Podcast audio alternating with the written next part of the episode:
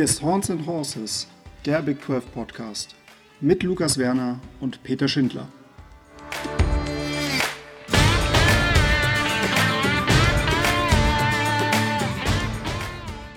Eine neue Woche, eine neue Folge Horns and Horses und wir sind kurz vor der Saison. Wir sind kurz vor Week Zero.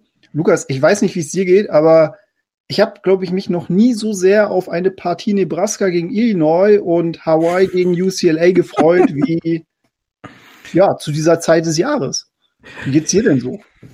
Ja, ähm, bei dieser, also ich glaube, sehr viel besser hättest du äh, die Week Zero gar nicht. Also bessere Spiele fallen mir also spontan über die ganze Saison, dass man gerade am, am Anfang schon solche Klasse, also Knaller rausballert, ja. ist wirklich heftig. Ja, ähm, ja. Nee, ich glaube, das ist genauso. Das sind Spiele, die man unter der Season sich, gerade wir zwei als Big 12-Fans, äh, nicht angeschaut hätten. Aber da äh, die ersten Spiele wieder sind im College Football halbwegs volle Stadion oder auch volle Stadion. Ich bin heiß. Ja, ja, ja, geht mir genauso. Ich, ähm, wir hoffen natürlich alle, dass äh, Covid ähm, nicht zu sehr irgendwie den Spielplan durcheinander bringt. Also kann ja auch gar nicht, weil es ja darauf hinausläuft, dass wenn ähm, Teams mhm. im Grunde Fälle haben, dass sie halt im Zweifel aufgeben müssen, beziehungsweise das Spiel halt nicht gewertet wird, wenn es bei beiden Teams der Fall ist. Ähm, aber wir sind jetzt einfach mal optimistisch und genau, die Saison geht los am Samstag um 19 Uhr unserer Zeit mit äh, Nebraska bei Illinois. Äh, leider bei Fox, also nicht so ganz einfach zu gucken, aber unsere Zuhörer sind ja smart, die werden schon irgendwie einen Weg finden. Ähm, und äh, dann um 21.30 Uhr über den ESPN-Player Hawaii at UCLA. Es gibt noch weitere Spiele, aber das sind dann halt eher ähm, Group of Five Teams, Mighty Five Teams. Ähm, wie gesagt, wir sind halt ein Big 12 Podcast. Es ist leider kein Big 12 Team dabei, was, was spielt, aber ähm, mhm. ja, ihr könnt euch den, den Schedule auch noch in googeln, falls da noch eine Partie ist, die euch interessiert. Nächste Woche natürlich die große Week One Preview. Dann spielen auch Big 12 Teams. Ähm, und da werdet ihr natürlich auch noch einen relativ großen Abriss bekommen von dem, was da ansteht und wo man das Ganze gucken kann. Ja, wir haben euch gefragt, uns Fragen zu stellen. Und ähm, es sind einige Fragen reingekommen. Dafür auf jeden Fall sehr, sehr äh, großen Dank. Ähm, wir haben uns natürlich die Mühe gemacht, da so uns äh, das alles entsprechend zu überlegen. Da waren natürlich relativ, ich sag mal, übergreifende Fragen dabei. Ähm, da sind aber auch einige spezielle Fragen dabei, ein paar historische Fragen, also beziehungsweise Historie von Programmen. Und äh, am Ende dieser Folge, wie ihr es wahrscheinlich jetzt auch schon aus den Show Notes gelesen habt, äh, benennen wir jeweils äh, ein Power 5 Team und ein Group of Five Team, was wir als Underdogs sehen, warum diese Teams jetzt vielleicht nicht äh, um ihre Conference Championship mitspielen werden, beziehungsweise bei Group of Five Teams, die vielleicht auch um ihre Conference mitspielen werden, aber eher unter dem Radar fliegen. Und ähm, wir finden jedoch, dass diese Teams durchaus eine Erwähnung wert sind, sind halt Out-of-Conference-Teams. Und ähm, genau, wir werden dann mal ein bisschen näher erläutern, was wir an diesen Teams so gut finden und warum wir glauben, dass diese Teams äh, eine größere Rolle spielen dürften in diesem Jahr. So, ähm, Lukas, möchtest du mit der ersten Frage anfangen? Sehr gerne. Und die erste Frage hat uns äh, Philipp gestellt, Friend of the Show, unser West Virginia Edelfan. Ähm, und zwar, wie zufrieden seid ihr mit der Entwicklung des Podcasts und was habt ihr persönlich aus der Zeit bisher mitgenommen und gelernt? Und ähm, eine tolle Frage, weil wir sind unendlich begeistert. Also wir hätten nicht mit dem gerechnet, auch mit den, also mit den Hörerzahlen, mit dem, wie ihr das alles angenommen habt. Wir sind extrem stolz und glücklich, dass das so, so läuft.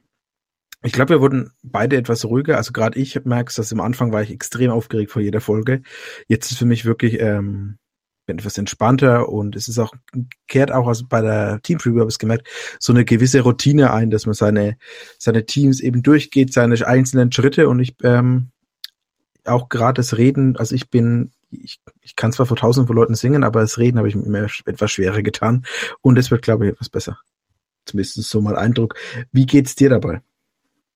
Ja, also ich ähm, gehe da auf jeden Fall mit. Ähm, wir haben das ja im Grunde gestartet, weil wir da Bock drauf hatten. So, ne? Also mhm. wir sind ja beides passionierte College Football Fans und das war ja, da war ja eigentlich nicht viel Vorbereitung gewesen. So, ich habe ja mhm. natürlich ein bisschen Erfahrung gehabt aus dem Vorjahr, aus meinem ersten Projekt, die ich halt direkt mitgenommen habe und ähm, muss halt auch ganz ehrlich sagen, ich, ich finde es nach wie vor klasse, dass das halt wirklich so glatt gelaufen ist bislang. Also sowohl technisch als auch organisatorisch ähm, funktioniert das auch bei uns ganz gut so. Ne? Und ähm, ich glaube auch, dass wir auch dank dieser Off-Season, die ja sehr ereignisreich war und ähm, sehr, sehr viele Nachrichten uns halt auch gebracht hat, dass wir natürlich dann auch schöne Themen aufbereiten konnten. Mhm. Ähm, unser Ziel, Leute irgendwie für den College Football zu begeistern, ähm, vielleicht auch tatsächlich für die Big 12 zu begeistern, ähm, ja, das fängt, glaube ich, langsam an Früchte zu tragen. Also man merkt halt schon, dass da, dass da das Interesse größer wird. Äh, insofern freut es uns. Ne? Also freut es mich, freut es dich ähm, und äh, der Austausch in der Community, auch die Beteiligung hier jetzt mit den Fragen, zeigt ja auch eindeutig, dass, ähm, dass ihr uns zuhört und das ist, da sind wir unendlich dankbar. Ne? Das hatte ich auch schon am Ende der letzten mhm. Folge gesagt. Ihr seid quasi für die, die wir das machen. Wir machen das natürlich auch irgendwo für uns, weil wir da Bock drauf haben, aber wir möchten euch da natürlich auch einbeziehen. Und ähm, ja, was lernen wir? Was lernen wir? Ich glaube, äh, dieses Lernen wird auch nicht, nicht aufhören. Also ich glaube, Off-Season ist jetzt mal das eine. Wir hatten jetzt auch in der letzten Zeit immer mal wieder einen Austausch gehabt. Ja, wie gehen wir jetzt in die, in die neue Saison? Was machen wir da? Wie machen wir das? Wann nehmen wir auf? Wann gibt es die Folgen? Ähm, und wir haben uns da auch geeinigt. Ich glaube, das kann man jetzt auch schon soweit verkünden äh, wenn alles gut läuft, werdet ihr allerspätestens immer Dienstagmorgen die neue Folge haben. Das heißt, ihr werdet dort ein Review haben von dem letzten Spieltag und auch schon eine Preview für den kommenden Spieltag. Das heißt, es bleibt halt bei einer Folge pro Woche. Und äh, damit ihr im Grunde genug Zeit habt, auch ähm, für die nächste Spielwoche im Grunde ähm, ja, reinzuhören, und das ist, glaube ich, äh, das ist, glaube ich, etwas, wo wir halt auch noch ein bisschen experimentieren müssen, wie wir das machen. Wir haben natürlich mhm. schon ein paar Ideen, aber ich glaube, dass ähm, da ist natürlich auch Feedback wichtig. Ne? Ja, das auf jeden Fall. Und was mich ganz besonders freut, die Texas Previews inzwischen die meist, meistgehörteste Folge von unserem Podcast.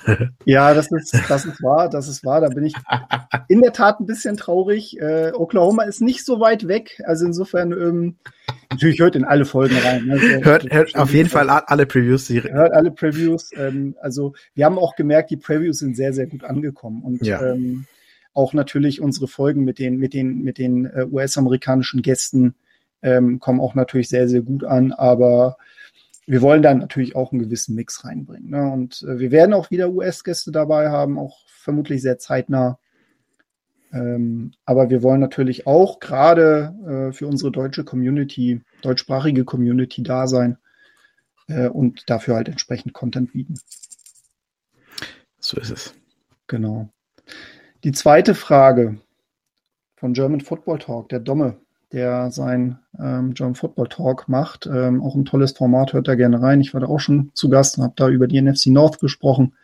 Also wer NFL Football mag, der sollte da auch mal reinhören. Ähm, wie seid ihr auf eure Lieblingsteams gekommen?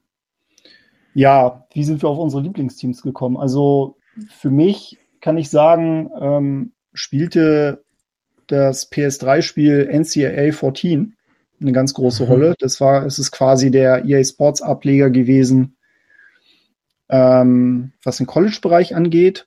Und ich verfolge den Football seit 2012, dann natürlich auch mit NFL angefangen und bin dann so peu à peu über einen Arbeitskollegen, der mich auch auf College Football aufmerksam gemacht hat, äh, da reingekommen ähm, und für mich ist das so, Computerspiele haben oder generell Sportsimulationen haben bei mir immer eine ganz große Rolle gespielt, um irgendwie eine Sportart kennenzulernen, die Regeln kennenzulernen, ähm, um Teams kennenzulernen, überhaupt ein bisschen Bezug dazu zu bekommen.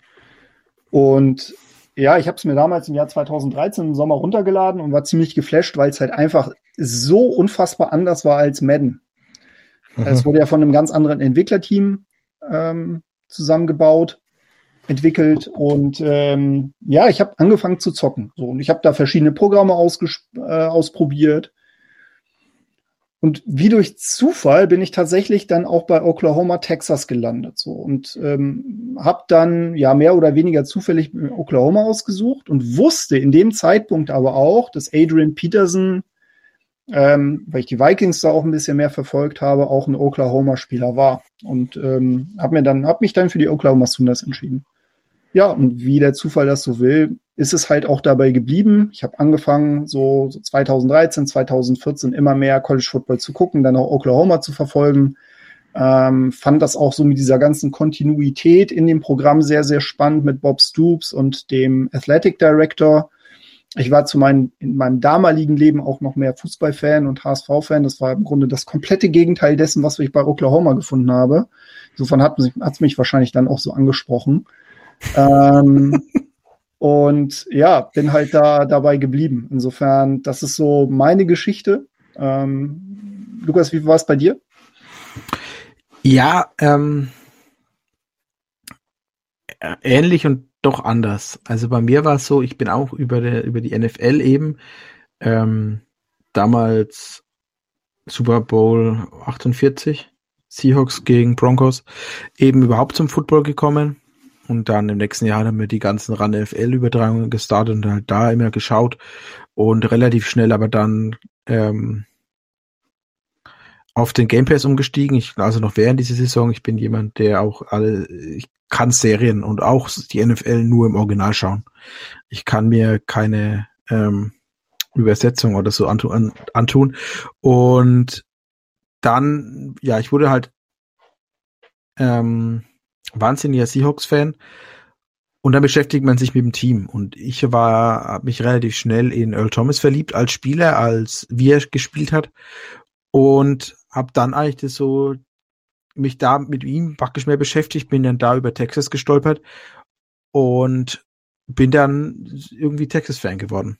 Dann hat dazu noch mit reingespielt. Ähm, es gibt den sehr schönen Spielfilm The My All American, der über Freddy Steinbach geht, ein Texas Safety und auch äh, Running Back in der Wishbone-Zeit unter äh, DKR, ähm, der eben ein toller Spieler war und dann eben sein Bein verloren hat aufgrund eines Krebsleiden daran gestorben ist, aber die, also in diesem Film wird praktisch seine Lebensgeschichte, sein Weg zu Texas, seine Geschichte bei Texas, also er hat äh, 68, 69 auch die Meist äh, Nationalmeisterschaft gewonnen gegen Notre Dame und solche Sachen. Und das hat alles so ineinander gespielt. Und dann, ähm, ja, wurde die Liebe zu Texas immer größer und jetzt sitze ich hier und lese drei verschiedene Seiten und tausende Artikel und höre tausend Podcasts über, über diese Universität und die, ihre Sportteams. Ja, es ist, äh, ich glaube, das hast du sehr, sehr gut beschrieben, ne? Anders, aber doch, also gleich, aber doch anders, ne? Oder umgekehrt. Mhm. Ähm, ich finde, also das tatsächlich die Konsequenz ist, ist bei mir ähnlich. Also ähm, ich hätte bei weitem, also 2013 oder 2012 hätte ich bei weitem auch nicht gedacht, dass, dass mich dieser Sport dann so faszinieren würde. Ja. Es ist also zum Football bin ich tatsächlich dadurch gekommen, das war eher ein Zufall. Meine Frau und ich haben halt eine Hochzeitsreise gemacht in die Vereinigten Staaten, äh, an die Ostküste. Und ähm, wie gesagt, ich, ich bin dann schon so ein bisschen eventgeil, was das angeht. Also ich, ich, ich besuche gerne Sportereignisse, auch wenn ich mich für, das, für den Sport per se so erstmal nicht interessiere. Aber für mich war halt klar, ich möchte irgendwie ein Baseballspiel sehen, ich möchte auf jeden Fall ein Footballspiel sehen. So und beide Sportarten sind halt bei mir irgendwie hängen geblieben. Ähm, wobei der College Football da natürlich noch nicht die große Rolle gespielt hat. Aber ja, hätte man mir damals gesagt, so ja, du bist dann irgendwann äh, so dermaßen äh, committed in diesen Sport, dass du äh, da einen Podcast machst oder mhm. das Thema schreibst oder so, hätte ich den wahrscheinlich für verrückt gehalten. Insofern, ja. ja. Ja. ja, das war auch noch so eine Entwicklung, die bei mir noch mit reingespielt hat. Ich habe ja dann auch äh, selbst das Spielen angefangen bei uns hier in der Gegend. Mhm. Ja, und das da noch dazu und jetzt ja auch jetzt ähm, Schiedsrichter und das Ganze und ja. ähm, man findet einfach, also ich bin ähm, jemand, der dann, wenn er was sich was begeistert, dann relativ schnell abnördet, dann sehr tief einsteigt. Und so ist es halt bei mir beim Football, dass ich einfach da ähm, in alle Richtungen sehr, sehr nerdig unterwegs bin. ja, ich finde das auch super. Also ich meine, das ist vielleicht auch so ein bisschen das. Ist, bei mir war es auch ähnlich. Ich habe es auch ausprobiert mit dem Spielen. Hat bei mir jetzt nicht so lange gedauert, weil es dann auch ähm, Richtung Familienplanung ging und natürlich dann auch die Zeit nicht mehr so da war, beziehungsweise das Risiko, sich zu verletzen, schon anderes ist, ähm, als wenn man irgendwie studiert und ähm, da kannst du halt noch voll YOLO gehen. Ähm, aber es ist, es ist, es ist tatsächlich so. Also ich interessiere mich natürlich auch nach wie vor für den lokalen Football hier bei uns in Hamburg. Ähm, verfolgt das auch, ähm, also von irgendwie Regionalliga bis äh, zur ELF.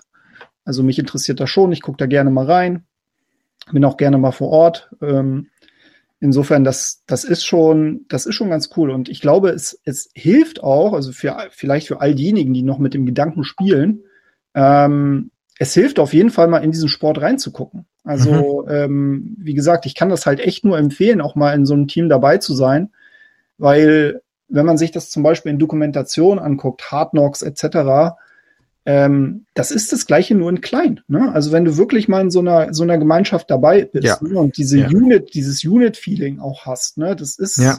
ähm, du hast halt echt einen, einen ganz eigenen Einblick, was das angeht.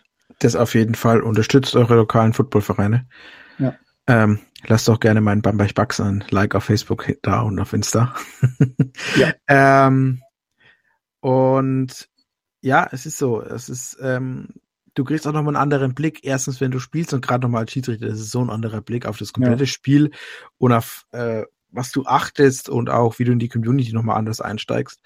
Wie zum Beispiel, ich ab der diesen, äh, also vergangenen Sonntag hatte ich ja meinen ersten Einsatz wieder ja. und unterhalte mich eben mit dem Hauptschiedsrichter. Also wir waren eine Fünf-Mann-Crew da. Das ist in den unteren Ligen ist es so, dass du nur zu fünft antrittst. Jetzt diese Woche pfeife ich Regionalliga, sind wir dann zu siebt. Mhm. Ähm, aber der Hauptschiedsrichter bekam halt ein bisschen ins Gespräch im Vorfeld und während der Autofahrt. Und er war zum Beispiel der Flag Coach von Alex Honig. In, ah, ja. in seiner, seiner, seiner, also als Alex noch ein Kind war. Was ja. halt dann auch wieder, wie, wie klein ist dann die Welt? Ja, eben, eben, ja, ja. Das für, für all die, die es nicht wissen, Alex Honig ist der zukünftige, die zukünftige TCU-Legende. Ähm, genau. Er ist ja Freshman Quarterback bei den TCU Horned Frogs. Ähm, und ja, unser Lokalheld, wenn man so will, in der Big 12, unser Repräsentant ja. in der Big 12. Genau. Sehr schön. Ja, und passend dazu die nächste Frage von Sam at COD-Sam3.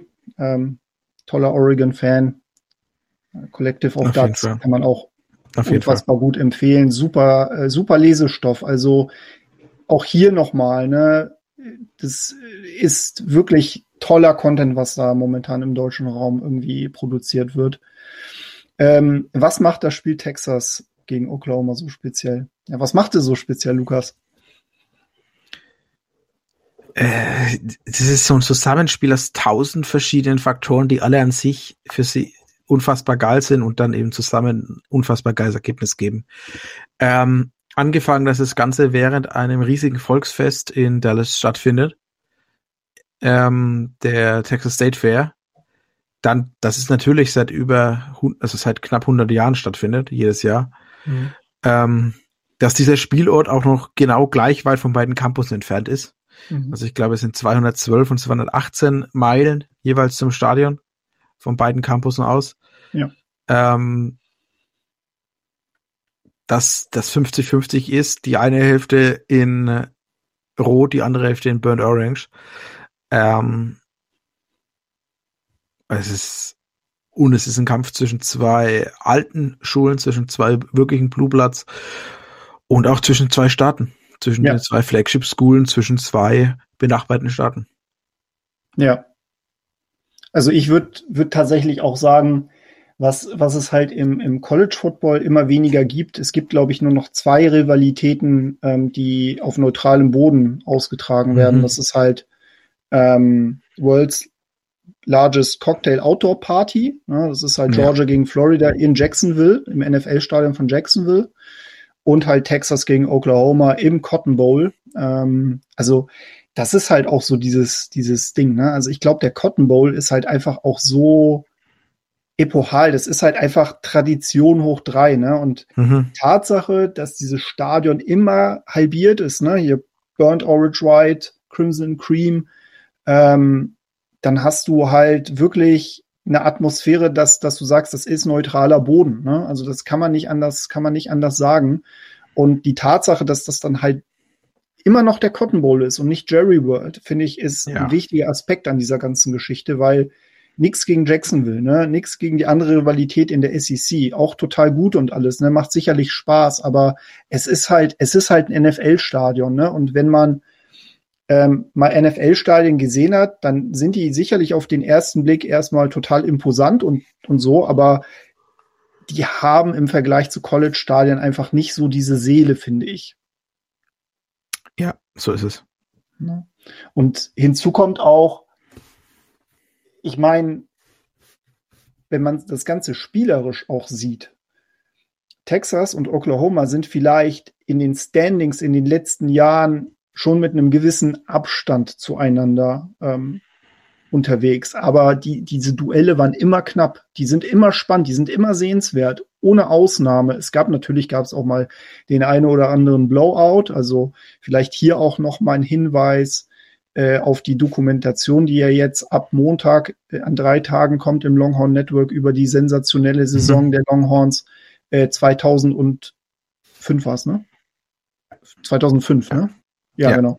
Äh, ich verwechsel das immer 2005 und 2006. Ich weiß auch nicht. Es war 2005, also die Saison, nur ja. der, der Rose, Rose Bowl, Bowl. Ja. diesen Meisterschaftsspiel war erst 2006. Genau, genau. Deshalb, man spricht immer von 2006er Rose Bowl, aber es ist die 2005er Season, das ist das immer. Genau. Aber es gilt auch als 2005er äh, Meisterschaft. Genau. Und hey, aber, ist es, ja. Ja, das Schöne ist ja auch, unsere beiden Teams, ihr mit eurer Meisterschaft 2000, unsere gab es wenigstens schon mit Farbfernsehen. Es gibt andere Teams, da gab es noch nicht mal Farbfernsehen. Ja. auch aus dem Startetext.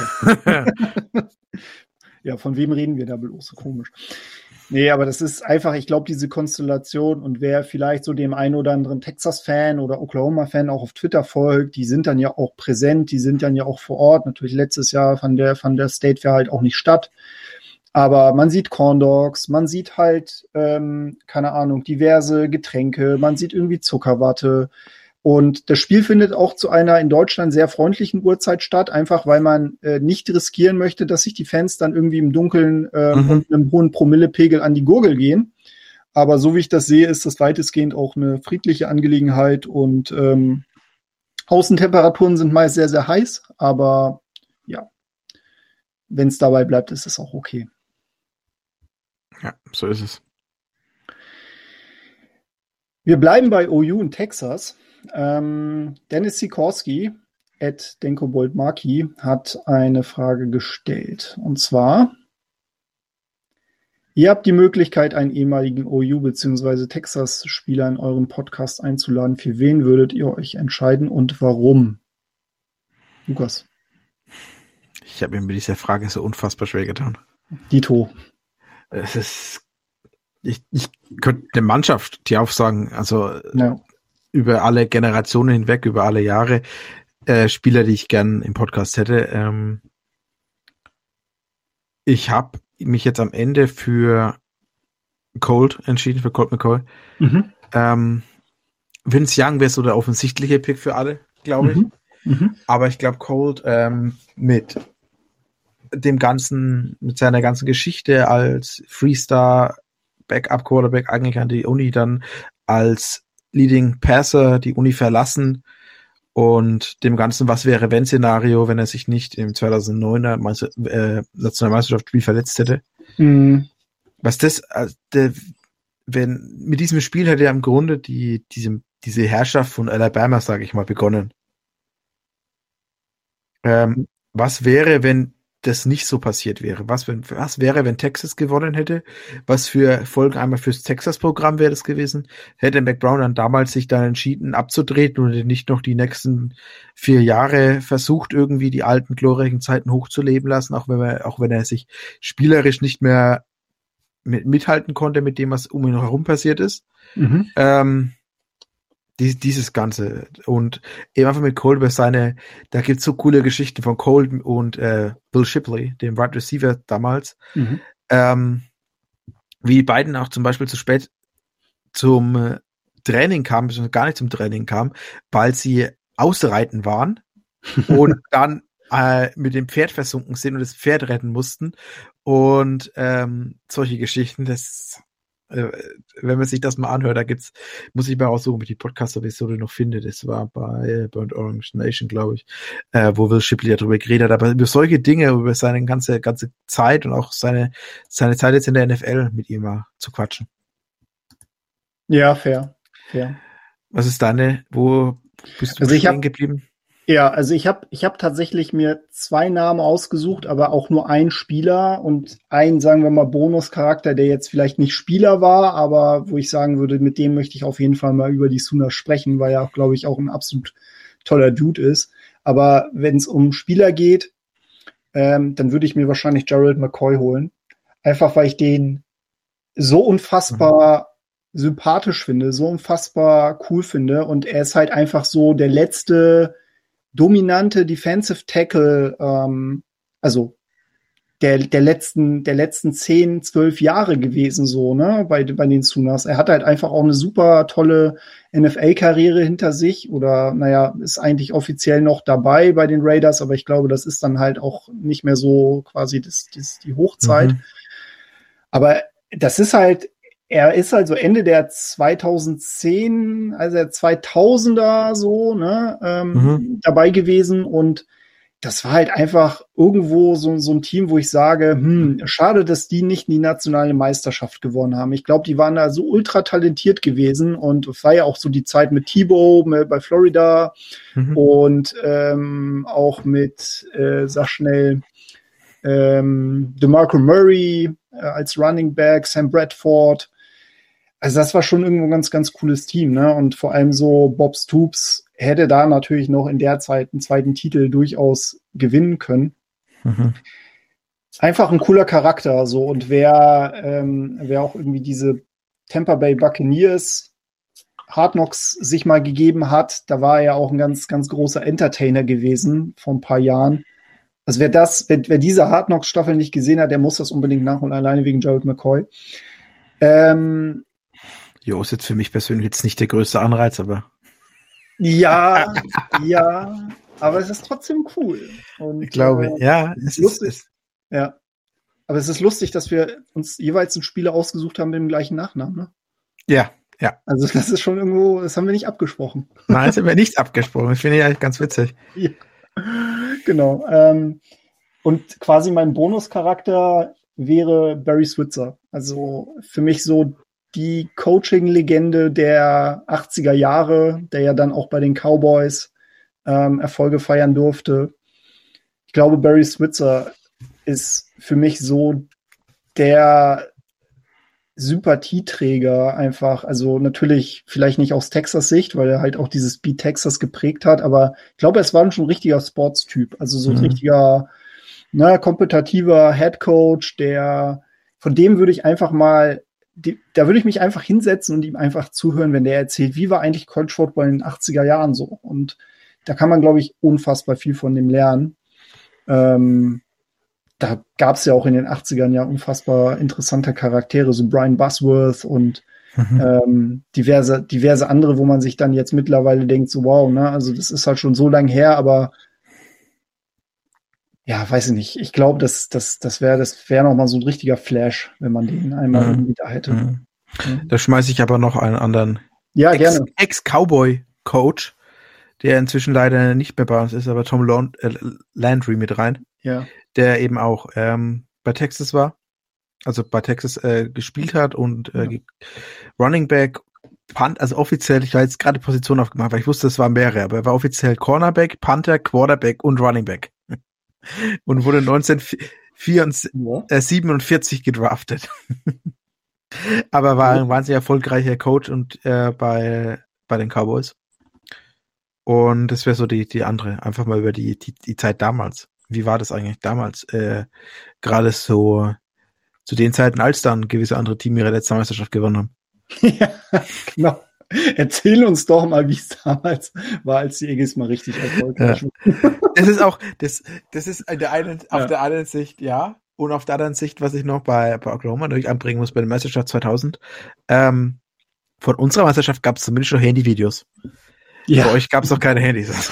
ja, das ist, das ist wahr, das ist wahr, das stimmt. Das, ähm, das kann sich, das, das ändert sich ja hoffentlich. Das ändert, ja, ja, ja. hoffentlich. hoffentlich. ja, mal gucken. Ja. Schauen wir aber mal. Äh, schauen wir mal, genau. Ist ja, ist ja noch ein bisschen Zeit.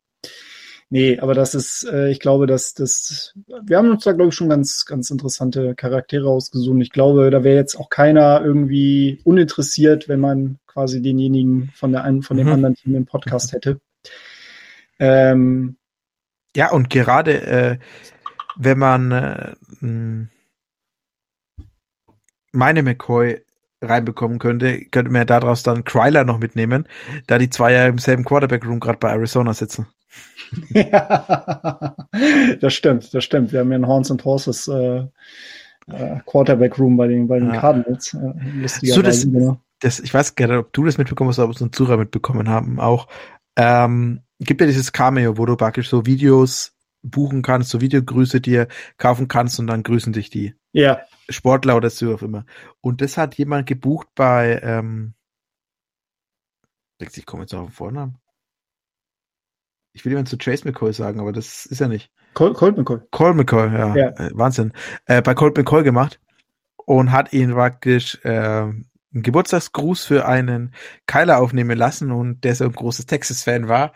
Und es war der Quarterback-Coach von Arizona, der das Ganze, Ganze unter verdeckten Namen gemacht hat. Und dieses Video war praktisch für Kyler Murray.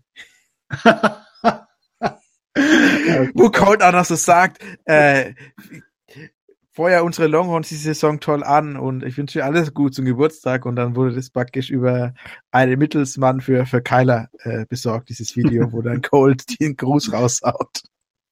Sehr geil, sehr geil. Ich finde, ich finde sowieso, der ist, ähm, der ist, der ist halt auch, äh, die kann man für sowas auch echt nutzen. Es gab ja mal so einen Werbespot für die Red River Rivalry vor ein paar Jahren. Da hat ja Colt McCoy ja noch bei äh, Washington gespielt. Mhm. Und ich glaube, er war als einziger Texas-Spieler da und bei, bei, äh, bei dem Washington Football Team waren, glaube ich, insgesamt drei Oklahoma Sooners-Spieler da okay. im Kader. Äh, jedenfalls ähm, ging der Werbespot halt so, dass er halt von einem, äh, von einem Aufzug steht, so, ne, und auf einmal macht's Klingen und der Aufzug geht auf und dann stehen halt diese drei Schränke da so, ne, und gucken ihn halt an. Er guckt die an und sagt so, ja, okay, fahrt mal weiter, ne. und dann halt die Werbung so, ja, irgendwie Texas, Oklahoma, ne, irgendwie Only okay. One Wins. Total lustig gemacht. Ich muss mal gucken, ob ich den noch bei YouTube finde. Ähm, dann kann ich den noch in den Show Notes finden. Ja. Genau. Ähm, mach doch weiter mit der nächsten Frage. Geht es ja auch noch mal um die Sunas. Da musst du mir jetzt helfen, was wir als nächste Frage ähm, Ach so, ja, überlegt äh, haben. Bayern, genau, okay, sonst übernehme ich das. Äh, nee, es, sag mir den Namen, wer? ein Herr Brumer, ein Herr Brumer. Ein Herr Brumer. Ja. Ein Herr Brumer hat uns gefragt, ähm, bei Jan Wegwert hört man gerade viele Fragezeichen in Richtung Sooners bei den Super Quarterbacks raus. Wo seht ihr die größten Schwächen in diesem Team? Ähm, ich glaube, die zwei haben auch vorhin noch mal eine kurze Diskussion über diese, diese Aussage geführt, wenn ich das richtig gelesen habe, zwischen, zwischen Jan und Einheit Brumer. Äh, wo Jan sagt, er hat die bei, er hat die im National Championship Game, die Sooners, so viel Fragezeichen sieht er da jetzt nicht.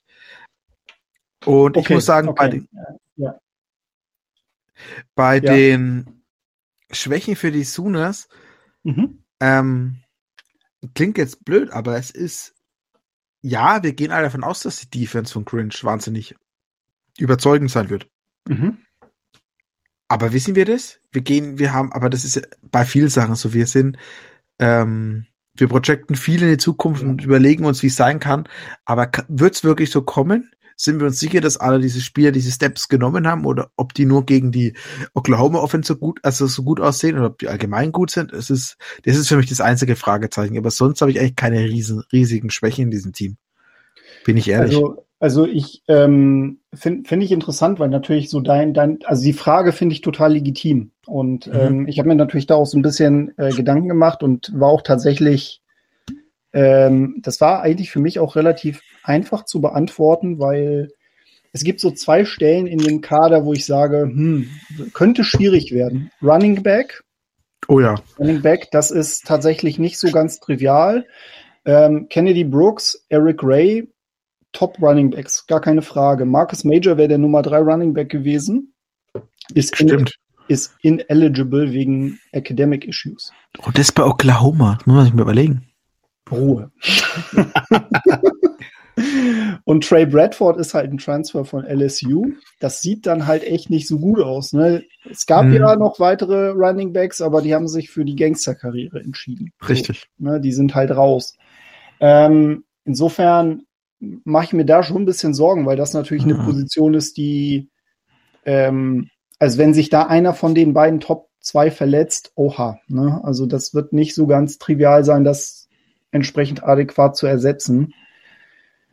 Und die zweite Positionsgruppe, wo ich, ähm, wo ich genau auf den Punkt eingehen möchte, den du eben gerade gesagt hast, ob wir es wissen oder nicht, das ist die Secondary aus meiner Sicht. Also mhm. ja, die hat einen Schritt nach vorne gemacht. Ja, die sind nicht schlecht, aber wir müssen hier jetzt ein bisschen vergleichen, was läuft denn da rum bei Alabama, was läuft denn rum da bei Georgia, ne? Und da muss ich ganz ehrlich sagen, da sind wir noch, da sind wir noch diverse Schritte weit zurück. Ich glaube sogar, dass wir auch vom, vom, von dem rein Talentlevel auch noch tatsächlich äh, hinter Texas sind, was, was das angeht. Ähm, mit Sicherheit Erfahrung, das, das, bringen die, das bringen die Jungs mit. Ich habe jetzt ähm, diverse irgendwie Pressestatements von, von, von ähm, Keyshawn Lawrence gehört, also dem Safety, dem Transfer Safety von, von mhm. Tennessee, ähm, von Woody Washington, der ja Projected Starter auf der Cornerback-Position ist. Ähm, das sind, glaube ich, sehr, sehr kompetitive Typen so. Und ähm, auch Jason Kersey hat ja schon des Öfteren gesagt, wenn man sich einfach mal die Spiele auf dem Feld jetzt mal anguckt im Vergleich zu denen damals ähm, beim Orange Bowl gegen Alabama vor ein paar Jahren, da meinte er, er stand am, am Seitenrand und hat gesagt, das kann OU auf gar keinen Fall gewinnen, dieses Spiel gegen Alabama, weil man einen klaren körperlichen Unterschied gesehen hat zwischen den Defensive-Spielern von OU und denen von Alabama. Er meinte, das war ein Unterschied wie Tag und Nacht. Mhm. Jetzt ist es anders. Die Frage ist natürlich, ich meine, so eine Defense ist natürlich nicht ganz, ganz trivial, ne? Und natürlich sind es dann halt eins gegen eins Situationen, die du dann halt trotzdem verkacken kannst, dass du auch mal eine Coverage blowen kannst. Mhm. Das wird, das wird man halt erst auf dem Feld sehen. Ähm, Insofern, ja, große Fragezeichen. Also mich hätte es tatsächlich ein bisschen gewundert, wenn, wenn Jan gesagt hätte, so, boah, irgendwie hat er da ein ungutes Gefühl. Ob es jetzt wirklich das Championship-Finale sein wird, da, das entscheiden dann auch manchmal Kleinigkeiten. Auf jeden Fall. Aber es ist, aber es ist definitiv so, wie du sagst. Ne? Lass sie erstmal spielen und dann sehen wir weiter. Ne? Also wir können viel projecten, aber bedeutet nicht automatisch, dass wir recht haben. Mhm.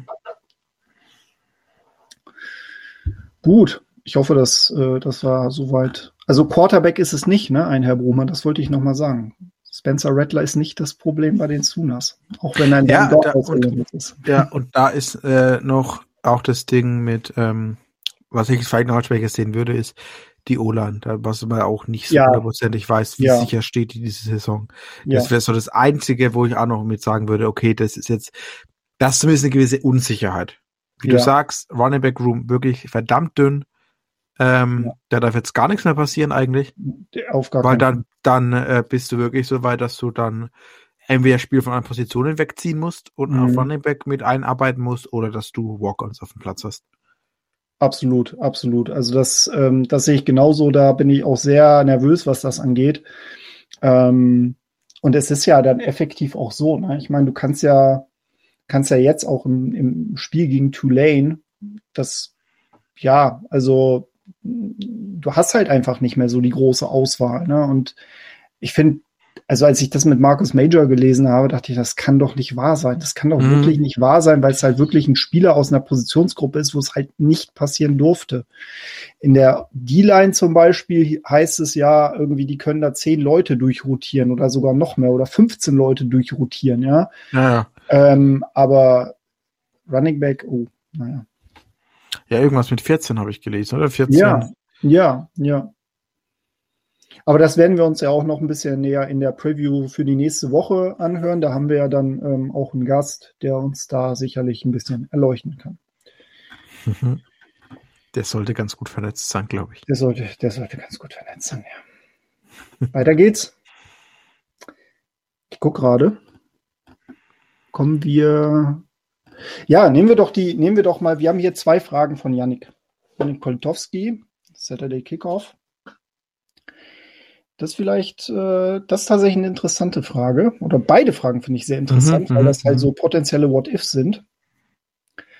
Hat, hat Chedarius Townsend das Potenzial in der Offense von Matt Wells eine Saison aller Lady Brown und oder Brees Hall zu zeigen? Was ist denn so dein Take dazu? Ich ähm, Grundsätzlich ja. Grundsätzlich hat er auf jeden Fall das Potenzial der Workhouse Running Back in diese Offense zu werden.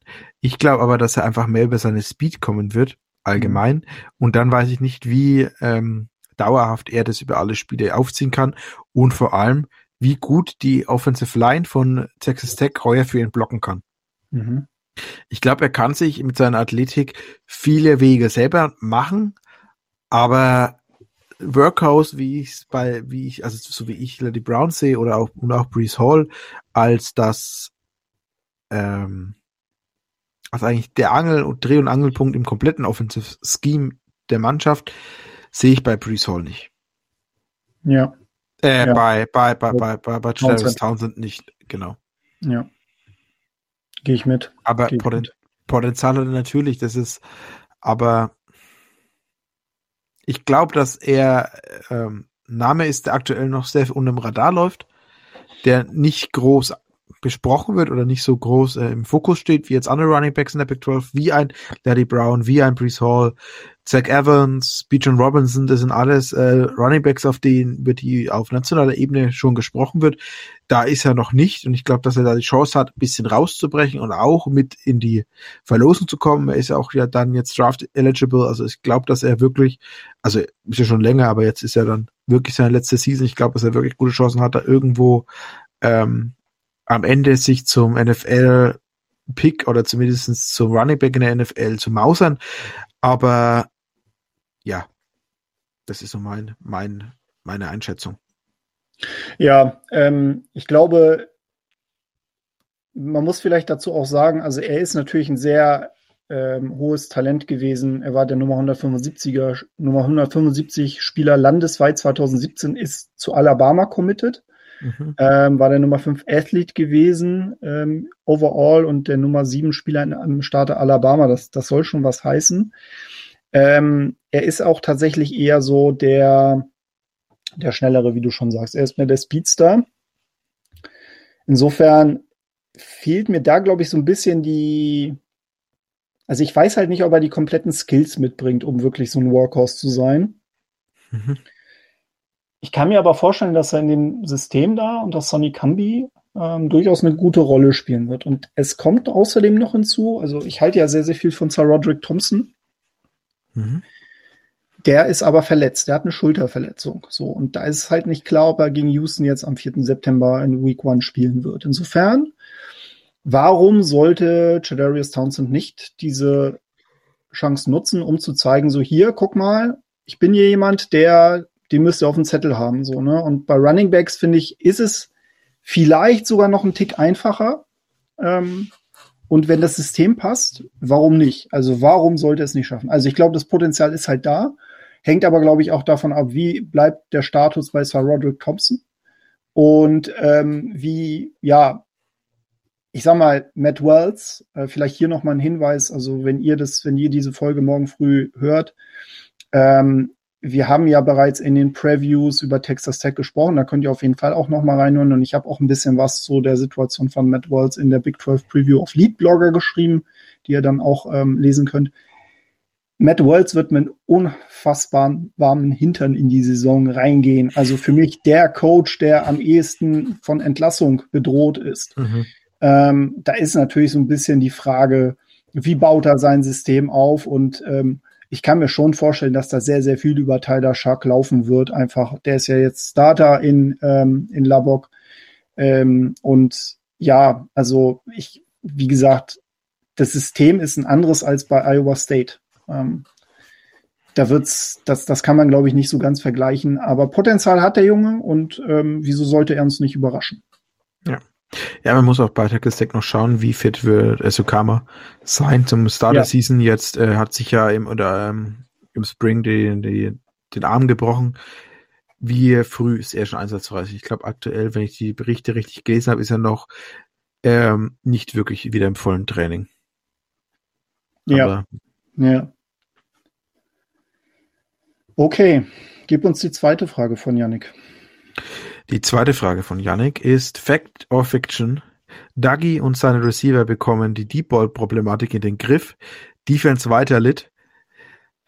Yannick und sein Lit. Äh, großes Ballgame für West Virginia incoming. Ja, nice, ähm, nice. sehr, sehr nice. Sehr, sehr nice, genau. Nee, ähm, klar, also ähm, auch eine super Frage, finde ich. Also ja, schöne ja, What-If-Frage. Ähm, also da großes Kompliment für. Ich glaube, da sowas macht Spaß. Über sowas macht es auf jeden Fall Spaß, sich Gedanken zu machen. Ähm, ich sag mal so, ich glaube, wir müssten da ein bisschen teilen. Also Dögi, Doggy, Doggy, Doggy, weiß ich nicht. Und seine Receiver Doggy. bekommen die Doggy, Nein. Doggy, Doggy ist es nicht. Doggy hätte ich mir gemerkt. Sakra. genau. Dagi, ja. Dögi, Dögi, glaube ich. Dögi, genau. Dögi, genau, Dögi. Ich wusste, dass ähm, nicht passt. Mit Deep Ball und Receiver. Ja, ich. Ist das Problem bei West Virginia nur die Deep Balls oder ist das Problem nicht allgemein die Drops von den kompletten Wide Receivers aus meiner ja, Sicht? Ja, ja. Und dann ist die Frage, was ist ein großes Bowl-Game? Gilt der Famous Idaho ähm, Potato Bowl schon als groß? Ich vermute nicht. Ich vermute nicht. Also ich, ich interpretiere in die Frage rein, dass man, ähm, also New Year's Six Bowl äh, aus der Big 12 heraus zu erreichen, ist schon sportlich für West Virginia, selbst wenn die mhm. Defense weiterhin äh, lit sein sollte. Also ich meine, definitiv, also das wird ein großer Faktor sein, diese Defense. Ähm, West Virginia ist mir aber tatsächlich so bisschen zu weit weg von, von den mhm. anderen Teams. Also ich habe die nicht so wirklich als Contender, ich habe die mehr als Dark Horse. Kann passieren, ne? aber die sind mir auch zu weit weg von, von Oklahoma und Iowa State. Und ähm, ja, dahinter schon zu landen, ein großes Bowl-Game zu erreichen, na, ja, ja, also es ist, da ist es wirklich eine Frage, wie definiert man ein großes Bowl-Game? Wenn alles klicken sollte, überraschenderweise, ne? Ähm, und Lady Brown zum Beispiel auch eine tolle Saison liefert und Dögi tatsächlich irgendwie zwei Schritte macht jetzt in dieser Saison, ne? Ähm, dann kann West Virginia definitiv ein Faktor sein. Und ähm, es ist ja auch nicht gesagt, dass Iowa State und Oklahoma immer komplett unproblematisch durchgehen. West Virginia hatte ja sehr, sehr gute Jahre auch in, in der vergangenen Zeit. Ja. Aber aktuell erscheint mir das alles ein bisschen zu hoch gegriffen. Nee, ähm, denke ich auch. Also ich habe jetzt gerade geguckt, was sind überhaupt die Tie-Ins, wo man als Big 12 Game reinkommen kann. Ähm, das größte ist natürlich die Semifinals, können wir streichen. Dann kommt das New York Six Bowl, das ist dann abhängig, was ist. Ich glaube, heuer wäre es dann wieder wär Sugar Bowl, wäre Halbfinalspiel, oder? Ja, ich glaube. Also wird es genau, irgendein eins von den anderen mhm. werden. Ja. Ähm, Alamo Bowl wäre dann so die nächste Möglichkeit. Mhm. Camping World Bowl gegen die ACC oder der Texas Bowl. Das wären eigentlich so die drei Bowls, wo ich sehe, die wären möglich. Oder Liberty Bowl gegen ein SEC-Team. Ich glaube, das sind eigentlich so die Bowls, die auf jeden Fall drin sein können, aber ja. Oder es könnte, könnte ein legendäres Cheez-It Bowl-Spiel werden. Wobei der Cheez-It Bowl ist ja, glaube ich, nicht mehr der Cheez-It Bowl, ne, glaube ich. Ja nicht. Ich glaube, glaub, der Cheez-It Bowl ist, findet mittlerweile in, in Miami statt. Und nicht mehr in, in Arizona. Ich glaube, da, das haben sie. Ah, okay. Der Fake Cheese Bowl. Aber, Okay. aber wo du den Alamo Bowl in San Antonio ansprichst, ne, der ist geil. Also das, äh, also Ja. wenn, ich sag mal, wenn ich West Virginia Fan wäre, so und wir, man würde den erreichen, ne, da hätte ich nichts dagegen. Die sind, die Partien sind immer lustig. Das ist immer gegen Pac-12 Team, ne? Ja, das ist Back-12. Ja, ja, genau. Und äh, auch der Camping World Bowl, der ist in Orlando, glaube ich, ne? Das Ja, ist, der ist auch, nicht, auch nicht verkehrt. Also da sind auch immer ganz nette Partien dabei. Ähm, also ja, warum nicht? Also ich, ich denke, das ist definitiv eine Zielsetzung, mit der West Virginia, Neil Brown auch nicht unzufrieden wären, Mhm. gerade in diesem Jahr. Ähm, und insofern, vielleicht braucht es auch gar nicht Dögi und, und seine Deep Ball-Geschichten. Vielleicht geht es auch ohne. Mal gucken. Ja. Okay, jetzt haben wir so eine, ich sag mal, Halbfrage. Ähm, passt, glaube ich, ganz gut. Ähm, da geht es um potenzielle Breakout-Kandidaten von Wide Receivern. Wen hast du denn da so? Also, also für mich über allen, was bei das äh, Breakout Wide Receivern steht, ist für mich natürlich mein guter Freund ähm, Quentin Johnson. Quentin Johnson, Sakrazement, Lukas, Lukas, Lukas. Ähm, das ist für mich eigentlich so der Receiver, den ich wirklich, wirklich hohe Chancen einrechne, ähm, am Ende der Season Big 12 Honors zu erreichen oder vielleicht sogar All-American Honors. Wenn zumindest vielleicht eine Honorable Mention oder so, ich glaube, den, auf den habe ich sehr hoch auf dem, auf dem Zettel. Andere Möglichkeit BCU wäre jetzt aus meiner Sicht JD Spielman, wenn er die Zeiten an seine Leistungen bei äh, Nebraska anschließen kann. Ähm, Brian Presley hat ja schon die, die Vergleiche zu einem äh, ähm, Cheetah von ähm, Kansas City herangezogen. Ja. Ähm, ich glaube, das Ja. ist, das wäre ein Spieler, den ich wirklich hohe Chancen einrechne, ähm, zu überzeugen dieses Jahr. Ähm, Xavier Hutchinson, aber ich weiß nicht, das ist eigentlich nicht so der, das Breakout-Spieler, der ist ja schon ziemlich ist schon rausgebrochen ziemlich, letztes ja. Jahr Ja. mit ähm, von Iowa State. Dann, hm, ich überlege jetzt gerade noch, was noch so Back-Namen sind. Marvin Mims ist eigentlich auch schon ziemlich bekannt. Der ist jetzt auch kein wirklicher Press, ähm, Justin Ebner, je nachdem, wo man ihn hinpackt, ob Mhm. er auf Wide Receiver, also das ist so eine, so eine, so ein Zwitterspieler, möchte ich sagen. Ähm, und bei Texas möchte ich dann, da mich einfach ein Texas-Spieler auch noch erwähnt habe, ähm, würde ich wahrscheinlich mit Jordan Whittington gehen. Mhm. Ich glaube, das ist ein Spieler, der einen Breakout haben kann, aber da ist auch vom Xavier Wolfie hat gute Ja. Chancen, also taucht er jetzt schon in manchen ähm, Preseason Freshman All-American Teams auf.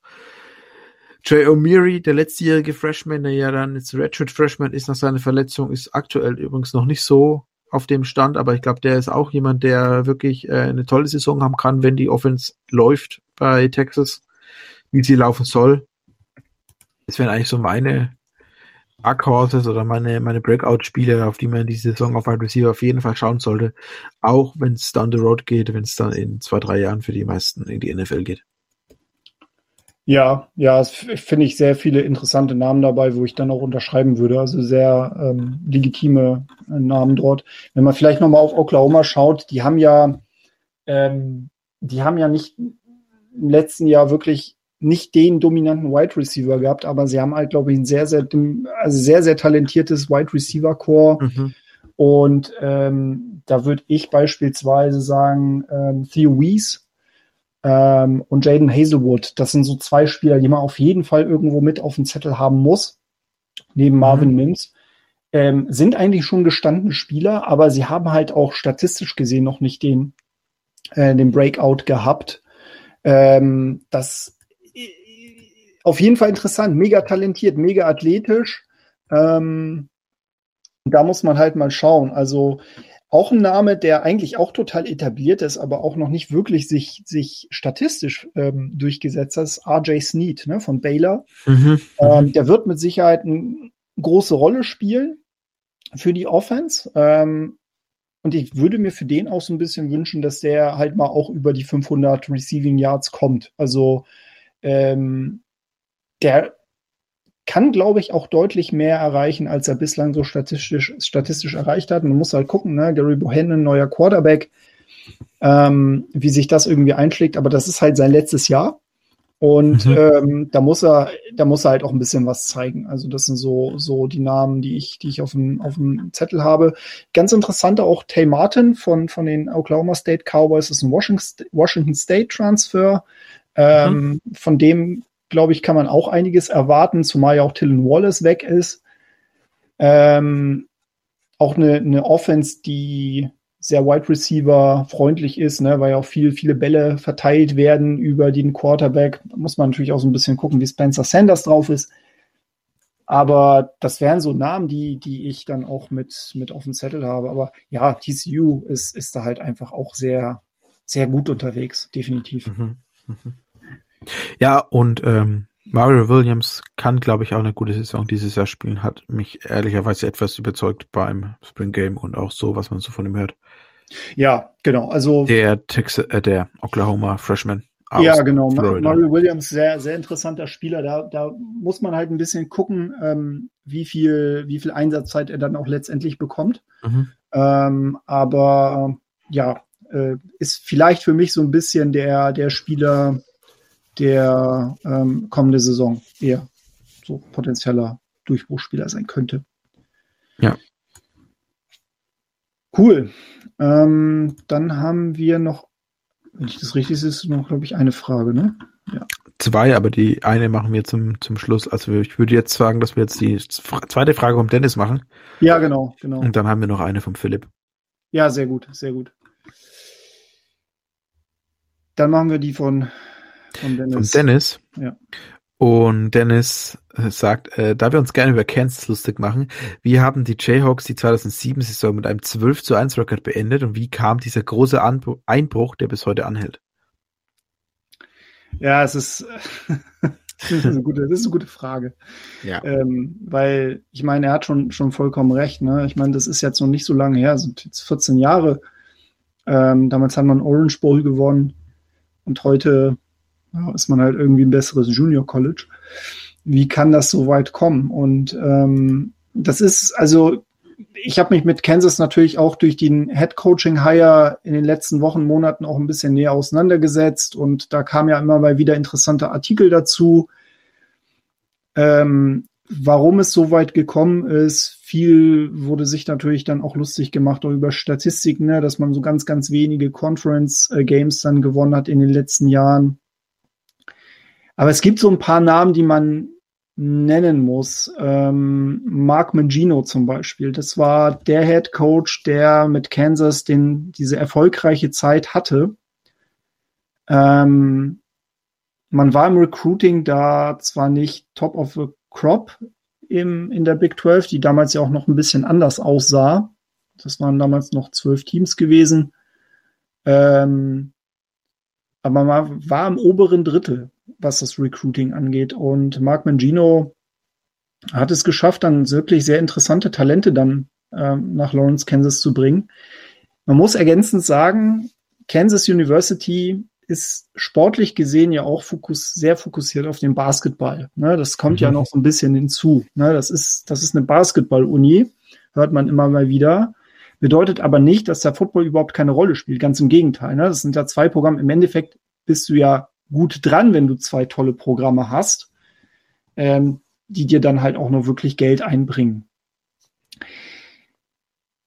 Ich würde letztendlich sagen, man hat sich ähm, nach Mangino, der ja im Grunde gegangen ist, weil er Spieler nicht richtig gut behandelt hat, mhm. ähm, hat man sich für einen Head Coach entschieden, der noch nicht so weit war. Jetzt Beatty, Dave Beatty war das, genau. Ähm, ja, ich sag mal, wenn man das sieht, man ist von Beatty zu Charlie Weiss gegangen, zu Les Miles. Davor hatte man noch einen anderen Coach gehabt, aber das passiert einfach. Also ist zumindest meine These, wenn du in der Entscheidung für einen Head Coach zu häufig falsch abbiegst. Du hast wirklich keinerlei Konstanz. Und man muss sich das einmal vor Augen führen, was das bedeutet.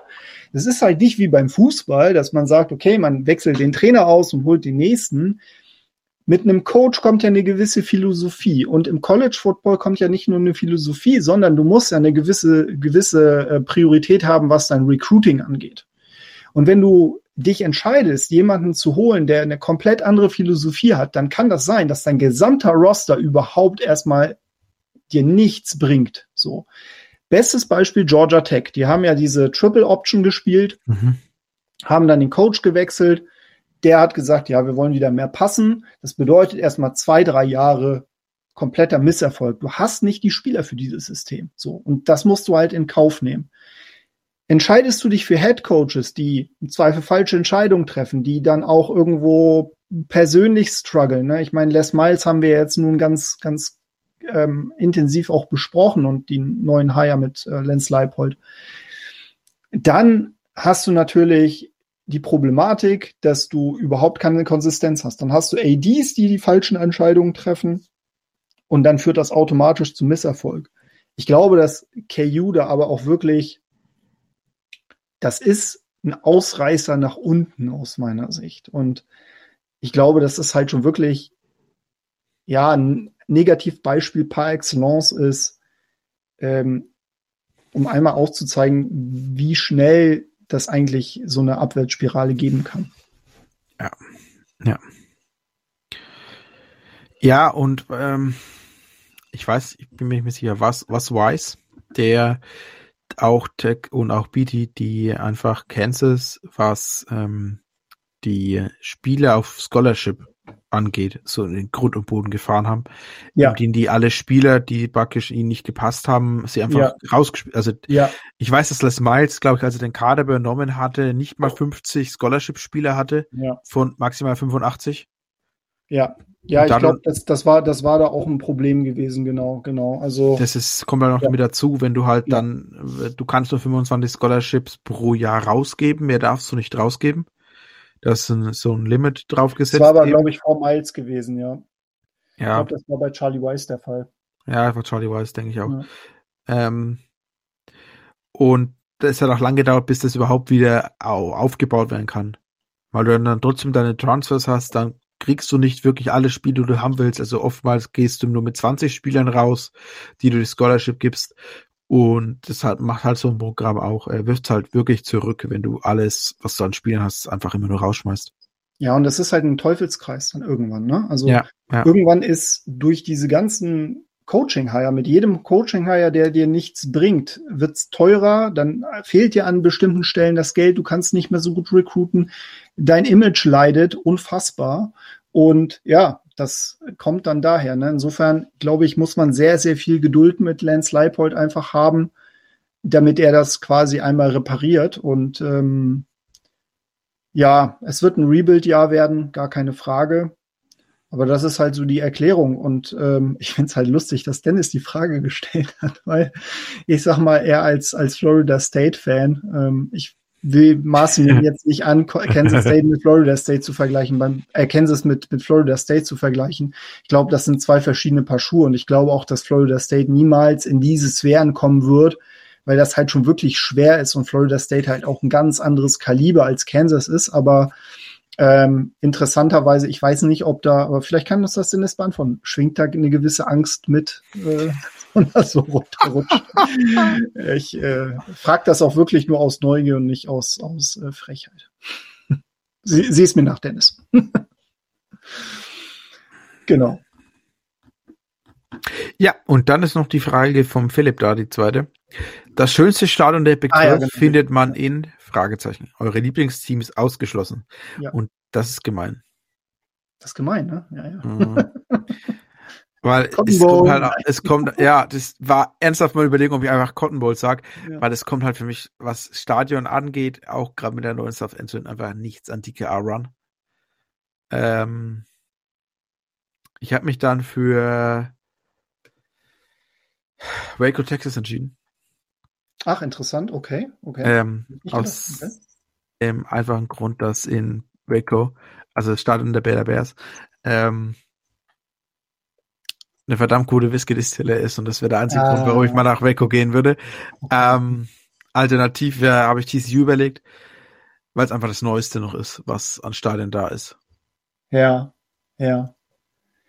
Also ich muss, ich muss sagen, ich glaube, ähm, auch wenn es natürlich, sagen wir mal, Außenposten der Big 12 ist, ich, ich habe zwei, ich habe mir auch zwei Stadien rausgesucht. Ähm, und ich glaube einfach, also West Virginia finde ich schon ziemlich geil, muss ich auch persönlich sagen. Und das ist halt jetzt auch nicht irgendwo, ähm, also will ich mich jetzt auch nicht bei meinem Fan hier äh, einschleimen, aber ich glaube einfach auch das, was Jason einfach erzählt hat, ne, so irgendwie, das, das, das, was im Grunde außerhalb des Stadions passiert, aber auch die, die Stimmung drin. Also ich weiß noch, dieses extrem knappe Spiel, Abendspiel zwischen Oklahoma und West Virginia, dieser Shootout mit, ähm, also vor, vor ein paar Jahren, ich glaube, das war mit Kyler Murray gewesen, wo es halt wirklich hin und her ging. Wie ist denn der Quarterback dann noch von West Virginia, der Horns Down? Oh, wie ist denn der? äh, Ch nee, nicht Charlie Brewer, das war ja Baylor. Ähm, das war Baylor. Ist jetzt auch in der NFL Will Greer. Will Greer, genau, richtig, Will Greer. Das war, das war schon wirklich sehr, sehr krass gewesen. Also, das waren Gänsehautmomente teilweise. Und ich weiß, dass die Fans dort unfassbar hinter ihrem Programm stehen. Sehr, sehr stolz sind. Also, das wäre auch für die Big 12 wirklich ein massiver Verlust aus meiner Sicht, wenn, wenn wenn West Virginia in Richtung ACC oder, oder eine andere Conference gehen würde. Ein zweites Stadion, was ich echt cool finde, glaube ich, ist ähm, ja das äh, in Little, im Little Apple, ähm, das Bill Snyder Family Stadium, mhm. Kansas State. Ähm, auch da muss ich sagen, die letzte Niederlage vor zwei Jahren, dieses Jahr muss ja OU wieder dort spielen ich meine, trotz der Tatsache, dass natürlich mein Lieblingsteam verloren hat, fand ich es halt schon sehr, sehr krass, wie die, wie die Fans da mitgegangen sind. Ne? Und dass mhm. da wirklich ehrlich Freude dabei war, ähm, fair waren, ja, also wirklich fair waren. Und ähm, ich, ich weiß nicht, also ich glaube einfach, aber auch schon so ein bisschen ein paar Podcasts gehört und entweder man hasst ähm, Manhattan, Kansas oder man liebt es. Mhm. Es gibt, glaube ich, nichts dazwischen. Aber die Atmosphäre catcht mich schon ziemlich. Und ähm, ich habe ja dadurch, dass ich ja auch Fan bin äh, von, von den Minnesota Vikings, habe ich auch ein bisschen was für die Farbe Lila übrig. Äh, TCU wäre sicherlich auch mit relativ weit oben, aber diese zwei, ähm, diese zwei Stadien wären, wären da bei mir in der Verlosung. Mhm. Genau. Ja, oder halt auch Kansas, ne? Da hast du zumindest Platz. Kannst machen, was du möchtest. oh, genau. bist du gemein. Ja, tut gemein. Tut mir leid. ich bin, bin jetzt auch ruhig. genau, super. Ja, ich glaube, das war's mit den Fragen. Also vielen Dank für eure zahlreichen Fragen. Das ähm, hat uns sehr gefreut. Ähm, wir werden da sicherlich auch noch mal zum Ende der Saison äh, ein kleines Mailback machen und das Ganze alles dann noch mal ein bisschen rekapitulieren. Ja, zum Abschluss der Folge noch mal unsere Underdogs. Ähm, genau, jeder hat sich ein Group of Five Team ausgesucht und jeder hat sich ein, von uns ein Power Five Team ausgesucht. Tatsächlich mit den Group of Five Teams war es ein bisschen einfacher, ging mir genauso wie du. Ja. Aber äh, wir hatten uns darauf geeinigt und ja, so ein paar Namen äh, konnte man schon raussuchen. Lukas, fang doch mal mit dem, mit dem Mighty Five Team an. Mit deinem. Meine Mighty Five Team und ich habe mich am Ende entschieden, für die UTSA Roadrunners. Ähm, ich habe da in der Folge mit Lukas bei, bei Mighty Five schon mal ein bisschen drüber geredet. Und ich bin einfach von dem von, von Jeff Trader ein wahnsinniger Fan, der Head Coach. Ähm, eine Legende war es eben, was Texas High School Football angeht, der eben unsaglich, unsagbar viele Meisterschaften gewonnen hat und auch immer jemand ist, der aus relativ wenig, also ähm, relativ sehr viel macht. Und es war auch letztes Jahr so, also UTSA war ja projected eben als wirklich letzter in der Conference USA. Mhm. Ähm, und am Ende gingen sie 5 und 2 in der Conference USA, 7-5 overall. Mhm. Ähm, mit knappen Siegen gegen BYU zum Beispiel auch. Äh, Niederlagen gegen BYU und gegen Louisiana im Bowl Game. Ähm, ein Team, das fast alle Spieler, also fast alle Starter zurückbringen. Also offiziell haben sie gerade, ich glaube, jetzt 21 Starter zurück. So viel Erfahrung, letztes Jahr so viel Fortschritte, äh, teilweise auch mit sehr jungen Spielern, die sie da mit reingeschmissen haben. Ähm, ich bin da wahnsinnig gespannt. Also ich bin auf die nächsten Jahre auch gespannt. Ähm, ich freue mich auf UTSA. In mhm. meinem Programm, das ist ein bisschen so, ähm, das irgendwie auch zu University of Texas gehört, at San Antonio. Ähm, ist ja nur ein anderer Zweig der Uni und deshalb hat ein bisschen einen kleinen Platz in meinem Herzen. Ja. Was ist dein Mighty Five Team? Ja, ich habe mich äh, tatsächlich für die Wyoming Cowboys entschieden und ähm, auch da kann ich auf den Mighty Five Podcast äh, zur Mountain West Mountain verweisen.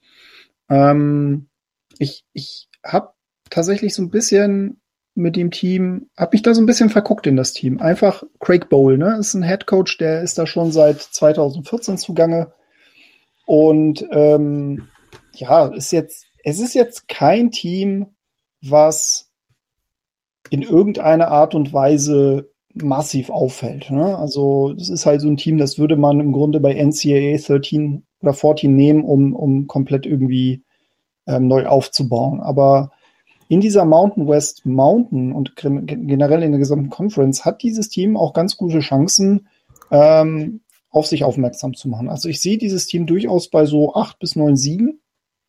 Ähm, die bringen sehr, sehr viel an Defense mit. Ähm, die haben ein tolles Run-Game. Die haben halt aus meiner Sicht auch ziemlich unterschätzte ähm, Outside Corner. Ähm, was halt aus meiner Sicht schwierig werden könnte, ist tatsächlich so das Receiving. Generell Offensive Line ist auch ein Thema. Da gehören sie nicht zu den Besten. Haben sie echt, könnten sie Probleme mhm. bekommen. Aber wenn sie dieses, und das ist halt vielleicht auch das, was für sie spricht, äh, wenn sie nur eine durchschnittliche Offensive Line auf den Platz stellen, dann haben sie, glaube ich, ganz gute Chancen, ähm, da äh, auch diese acht bis neun Siege zu erreichen. Sie haben aus meiner Sicht auch ganz gute Möglichkeiten, dann ähm, auch mitzuspielen um den, um den ähm, Division-Titel.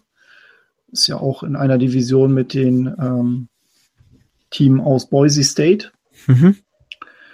Und ja, also Boise State ist jetzt auch nicht mehr das, was Boise State mal vor ein paar Jahren war. Insofern mhm. ähm, glaube ich, könnten sie durchaus auch in der Lage sein, da mitzuspielen.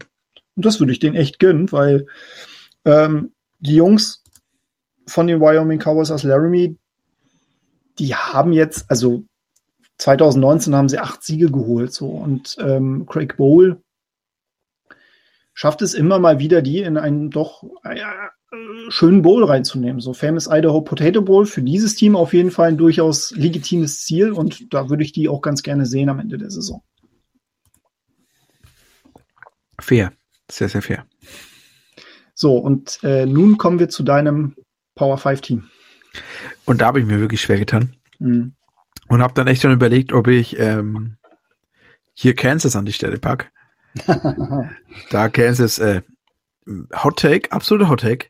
Aber Kansas hat, ist es nicht unmöglich, dass Kansas nach fünf Spielen 4 und 1 steht. Wollte ich nur gesagt haben, es ist jetzt da draußen, macht damit, was ihr wollt, aber es ist, schaut euch den Schedule an, schaut euch die Teams, gegen die sie spielen an. Nicht unwahrscheinlich. Ähm, aber meine, meine Wahl ist dann aufs Wolfpack von NC State gefallen. Ähm, ein Team, ähnlich auch wie UTSA, letztes Jahr nicht viel erwartet, die Leute, dann relativ starke Saison gespielt, 8 und 4, 7 und 3 in der AAC, äh, ACC, ähm, und warum ich überhaupt mich ein bisschen mit dem Team letzte Saison überhaupt beschäftigt hat, ist, dass unser alter Offensive Coordinator bei Texas, Tim Beck, eben nachdem er bei Texas entlassen worden ist, zu NC State gewechselt ist und hat diese ähm, Offense, ich finde es so schön, äh, Athlon hat geschrieben, ähm, took over an impotent offense. ähm, und so war es auch 2019 noch. Und ich glaube, letztes Jahr hat er da relativ viel rausgeholt aus dieser Offense, aus diesem und bringt jetzt auch sehr viel zurück. Ähm, ich sehe sie in manchen Rankings so als Nummer zwei Team ähm, in der AAC Atlantic. Ähm, also hinter Clemson. Mhm. Und ich glaube, das ist nicht, nicht, nicht übertrieben. Also sie bringen acht Starter in Offense zurück, neun Starter in Defense. Das ist eine Mannschaft, wenn die alles ähm, auf den Platz bringen und den Berg wirklich nochmal den nächsten Step nehmen kann mit der Offense, dann ist da was drin. Und ich glaube, das ist ein Team, das gerade auch, hm, klingt jetzt vielleicht seltsam, aber auch ein ähm, North Carolina at Chapel Hill ähm, challengen kann diese Saison. Oh, Einfach mhm. und denen einen, einen stellen kann. Mhm. Auch wenn sie na, doch das Spiel, ja, ich dachte ich gerade schon, das habe ich das gesagt und sie spielen gar nicht, aber doch das, das letzte Spiel in dem Jahr. Ähm, ich glaube, dass oder auch Miami, ich glaube, dass die, dass es kein Gegner ist, den man zu übersehen kann, den man so einfach äh, drüber gehen kann. Also ich glaube, dass es sehr kompetitive Spiele werden. Mhm. Interessant, ja. Also finde ich, finde ich auch. Also äh, definitiv eins, eins der ACC-Teams, die ähm, überraschen könnten und äh, wo ich auch überall mitgehe, was du gesagt hast. Auf jeden Fall. Ich habe mich für die UCLA Bruins entschieden und ähm, ja, UCLA ist eigentlich ja ein relativ großer Name, muss man sagen, auch wenn sie natürlich ähm, College Football jetzt in den letzten äh, Jahrzehnten auch nicht mehr so die ganz große Rolle gespielt haben. Äh, Fun Fact, unter Chip Kelly, der jetzt äh, dort als ähm, sein viertes Jahr geht, mhm. haben die Bruins noch kein einziges Out-of-Conference-Game gewonnen. Also das hat mich ehrlich gesagt ein bisschen geschockt, als ich das äh, gelesen habe. Gut, ich sag mal so, könnte jetzt am Samstag der Fall sein mit dem Heimspiel gegen Hawaii. Also vielleicht noch mal etwas Motivation, sich das mhm. anzuschauen. Aber ja, warum die UCLA Bruins? Ich glaube, letztendlich hat Chip Kelly nun seinen besten Kader und das vierte Jahr könnte, könnte jetzt auch wirklich das Make or Break hier werden für Chip Kelly. Das heißt, es wird nicht ganz einfach, es wird mit Sicherheit auch mit einem hohen Druck reingehen, aber ähm, letztendlich, er ist bislang 10 und 21 bei den Bruins, aber ich glaube, dass sie durchaus Möglichkeiten haben, in einer Pac-12 South mit zwei Utah und USC ähm, auch durchaus mitzuhalten. Arizona ja. State, ja, muss man ein bisschen gucken, wie das wird. Utah und USC sind sicherlich stark, die sehe ich auch vorne. Aber die Pac-12 wäre nicht die Pac-12, würde es da nicht den einen oder anderen Upset geben. Und ja, wenn ich mir die Offense angucke, Dorian Thompson Robinson ist ein Quarterback, der auch schon gegen Oklahoma zweimal gespielt hat. Äh, 2018 äh, bei den Sooners, 2019 im eigenen Stadion. Ist ein sehr interessantes äh, Quarterback-Prospect. Ähm, ich bin sehr gespannt, wie er jetzt auch gerade in dieser Saison ähm, entsprechend äh, sich positionieren wird. Ist ein ganz guter Runner, aber ähm, ja, er müsste ein bisschen mehr akkurater Passer werden. So. Mhm. Dann haben sie ganz gute Wide Receiver. Ähm, Greg Dulcich zum Beispiel, sehr, sehr großer Wide Receiver, äh, beziehungsweise ähm, ja, ähm, Tight End. Ähm, Kyle Phillips. Und mhm. ähm, ja, Dimitrik Felton ist leider weg, aber Britton Brown ist noch da. Und ähm, das könnte auch im Laufspiel nochmal interessant werden. Ich bin ja generell so bei Chip Kelly, ich, ich weiß nicht, also er ist ja ein offensiver Mastermind so, also zumindest gibt es diesen Ruf. Er hat das jetzt auch bei Oregon natürlich immer mal wieder gezeigt oder war berühmt dafür, hat es in der NFL nicht so gezeigt. Ich würde mich sehr freuen, wenn das bei, bei UCL zeigen würde, weil ich glaube, dass, dass er schon ähm, ganz gute Tricks drauf hat. Und bei der Defense muss man mal schauen. Also natürlich ist das letzte Jahr äh, nicht so nicht so repräsentativ, aber auch da gibt es ähm, viele Comebacks für diese Saison. Caleb Johnson zum Beispiel als Linebacker. Ähm, ja, und auch die Secondary war letztes Jahr gar nicht so schlecht. Also ähm, mhm. viele Picks. Ähm, Stephen Blaylock, auch ein Name, den man sich merken sollte. Insofern, vielleicht schaffen es die UCLA Bruins ein bisschen Chaos da in die, in die ähm, Pac-12 South reinzubringen. Ich rechne nicht damit, dass sie die die Division gewinnen, aber ich rechne damit, dass ähm, ja sie auf jeden Fall mal ein Out-of-Conference-Game gewinnen und dass sie ähm, mit Chip Kelly in ein ja ich denke mal, ganz passables Bowl-Game geben werden. Und ich würde mir sehr wünschen für Chip Kelly, dass er die Saison insofern erfolgreich gestaltet, dass er dann auch nächstes Jahr dann wieder da ist. So, dann sind wir am Ende. Eine Frage, äh, Lukas, noch an dich. Sagt dir der Name Aaron Bryant etwas? Ja, ich habe es auch gelesen. Während unserer Aufnahme haben wir, hat Texas einen neuen Commit bekommen. Ein D-Liner aus Mississippi und wenn ich es richtig im Kopf habe, müsste es auch der erste D-Liner aus Mississippi oder der allgemein der erste Spieler aus dem Staat Mississippi für Texas sein, seit Anfang 2000 oder so. Da habe ich mal in einem, also in der Vorbereitung, also vorher, als es schon Berichte gab, eben, dass er likely äh, committed und allgemein halt Reporter wie Mike oder so bei ihm vor Ort waren, da wurde das mal angesprochen, dass er eben ähm, wenn ich es richtig im Kopf habe, müsste er normalerweise, also ist es noch nicht so ganz ein tausendprozentiges Commitment. Also klar, er es committed, aber ich glaube, der hat noch einen Official Visit to Ole Miss dieses Jahr offen, den er in der mhm. während der Saison nehmen will. Muss man mal schauen, ob der vielleicht das, das, das Team im Start nochmal da was bewegen kann. Allgemein ähm, relativ, also macht einen guten, ist ein Inside, also ein D-Tackle, könnte für die nächsten Jahre auf jeden Fall ähm, interessant werden. Ich glaube, 24-7 als Freestar gerankt, on Free sogar als Four-Star. Ähm, ich bin gespannt. Ich freue mich auf, freue mich auf jeden Fall über das Commitment. Müssten jetzt wieder eine Top 10 Klasse sein, wenn ich jetzt ja, richtig im ja, Kopf ja, überschlage. Ja, sind sie. Sind sie, mhm. sind sie damit. Aber gut, wir sind natürlich auch schon ziemlich voll. Mit 18 Commits dann. Ja, ja, es ist äh, genau. Also das ist äh, natürlich müssen wir uns dann. Also wir werden es im Dezember, glaube ich, auch noch mal separat ein bisschen uns ja, genau ja, gucken, wenn wenn der erste Signing Day kommt. Da werden wir auch noch mal durch die einzelnen Classes gehen. Äh, ist ja noch ein bisschen Zeit. Es werden ja auch wie die diversen Visits stattfinden. Ich meine jetzt gerade auch nach Corona immer noch relevant. Ähm, und dann gucken wir weiter. Ja, ähm, das war's für heute. Wir haben äh, natürlich nach wie vor äh, die Bitte, uns zu raten, reviewen und subscriben. Das heißt, abonniert äh, diesen Podcast überall, da wo ihr ihn hört. Ähm, gibt uns eine 5-Sterne-Bewertung über Apple Podcast, wenn ihr mögt und schreibt uns gerne eine Rezension. Empfiehlt uns weiter bei Twitter, bei Instagram, whatever. Überall da, wo es Leute gibt, die potenziell an College Football und natürlich an der Big 12 interessiert sind. Äh, nächste Woche, bereits schon gesagt, gibt's die Week One Preview. Ähm, ja, ich denke schon am Dienstag dann, ne?